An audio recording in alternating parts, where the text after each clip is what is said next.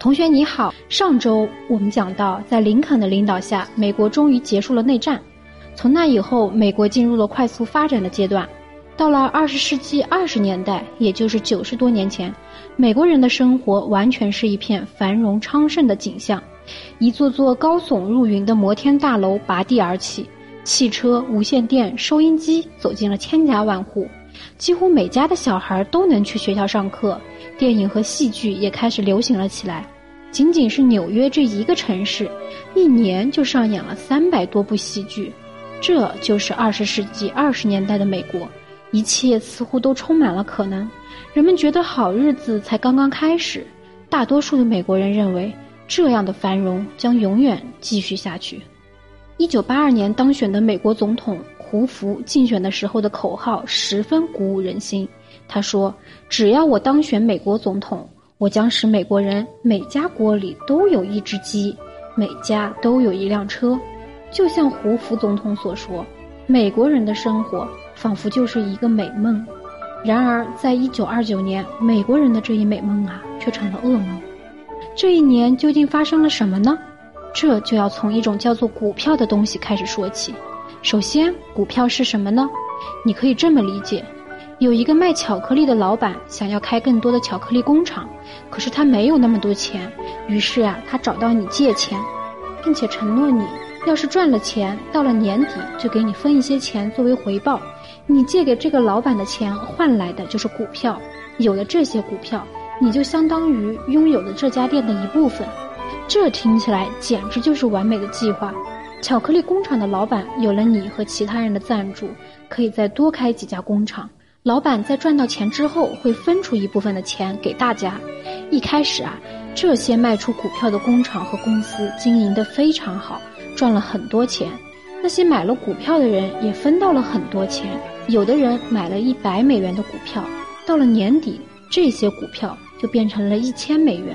买股票似乎成了那时候最容易的赚钱方式。于是，成千上万的人把自己所有的钱都拿去购买股票。但是很多人都忽略了一件事儿：购买股票其实有很大的风险。只有公司经营的好，购买股票的人才能够跟着赚钱。如果公司和工厂倒闭了，购买股票的人也就破产了。果然，随着越来越多的人购买股票，很多新的公司和工厂成立了。但是买东西的人依然还是那么多。这些公司和工厂因为生产的东西没人买而倒闭了。这个巨大的隐患终于爆发了。一九二九年十月二十九日这一天，对于很多美国人来说，是二十世纪以来最为黑暗的一天。很多人就是在这个星期二，从一个有钱人变成了身无分文的穷光蛋。原来呀，随着越来越多公司的倒闭，买卖股票的市场完全不受控制了。人们因为恐慌，都争着抢着把自己的股票卖掉。可是呢，却没有人愿意买这些股票。为了尽快将手中的股票卖出，股票的价格越降越低。仅仅二十九日这一天，一百四十亿美元的股票变得一文不值，股票市场崩溃了。然而，股票市场的崩溃啊，仅仅只是一个信号，随之而来的是八百多个银行的破产，九百多万个存款账户消失，人们生活的积蓄在瞬间化为乌有。有些商人无法接受这样的打击，选择了自杀，从纽约刚刚建成的华盛顿桥上跳了下去。在接下来的两年内，有十四万家企业陆陆续续倒闭了，全国有四分之一的人失去了工作。没有了工作，就没有了经济来源，也就是说，很多美国人都没有钱花了，他们再也没有钱买新的汽车、买新的衣服，甚至没有钱买过多的食物。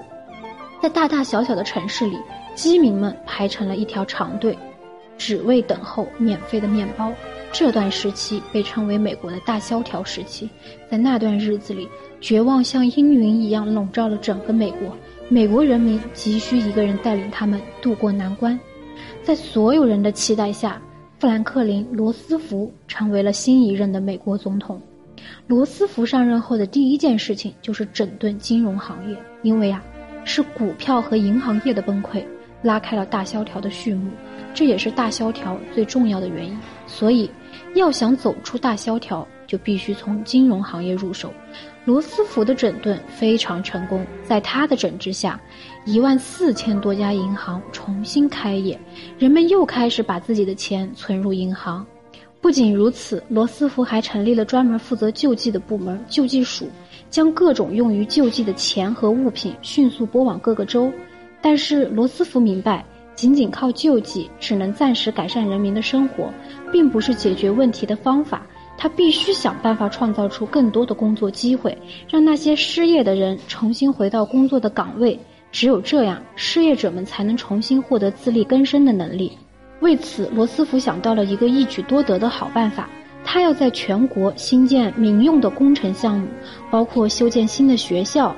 医院、桥梁、飞机场和邮局，这些工程提供了四百多万个工作岗位，大量的失业工人找到了用武之地。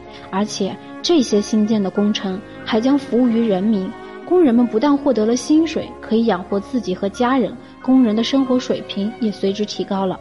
终于，在罗斯福这些政策实施之后，美国的经济缓慢地恢复了过来，人民的生活也得到了改善，美国走出了大萧条。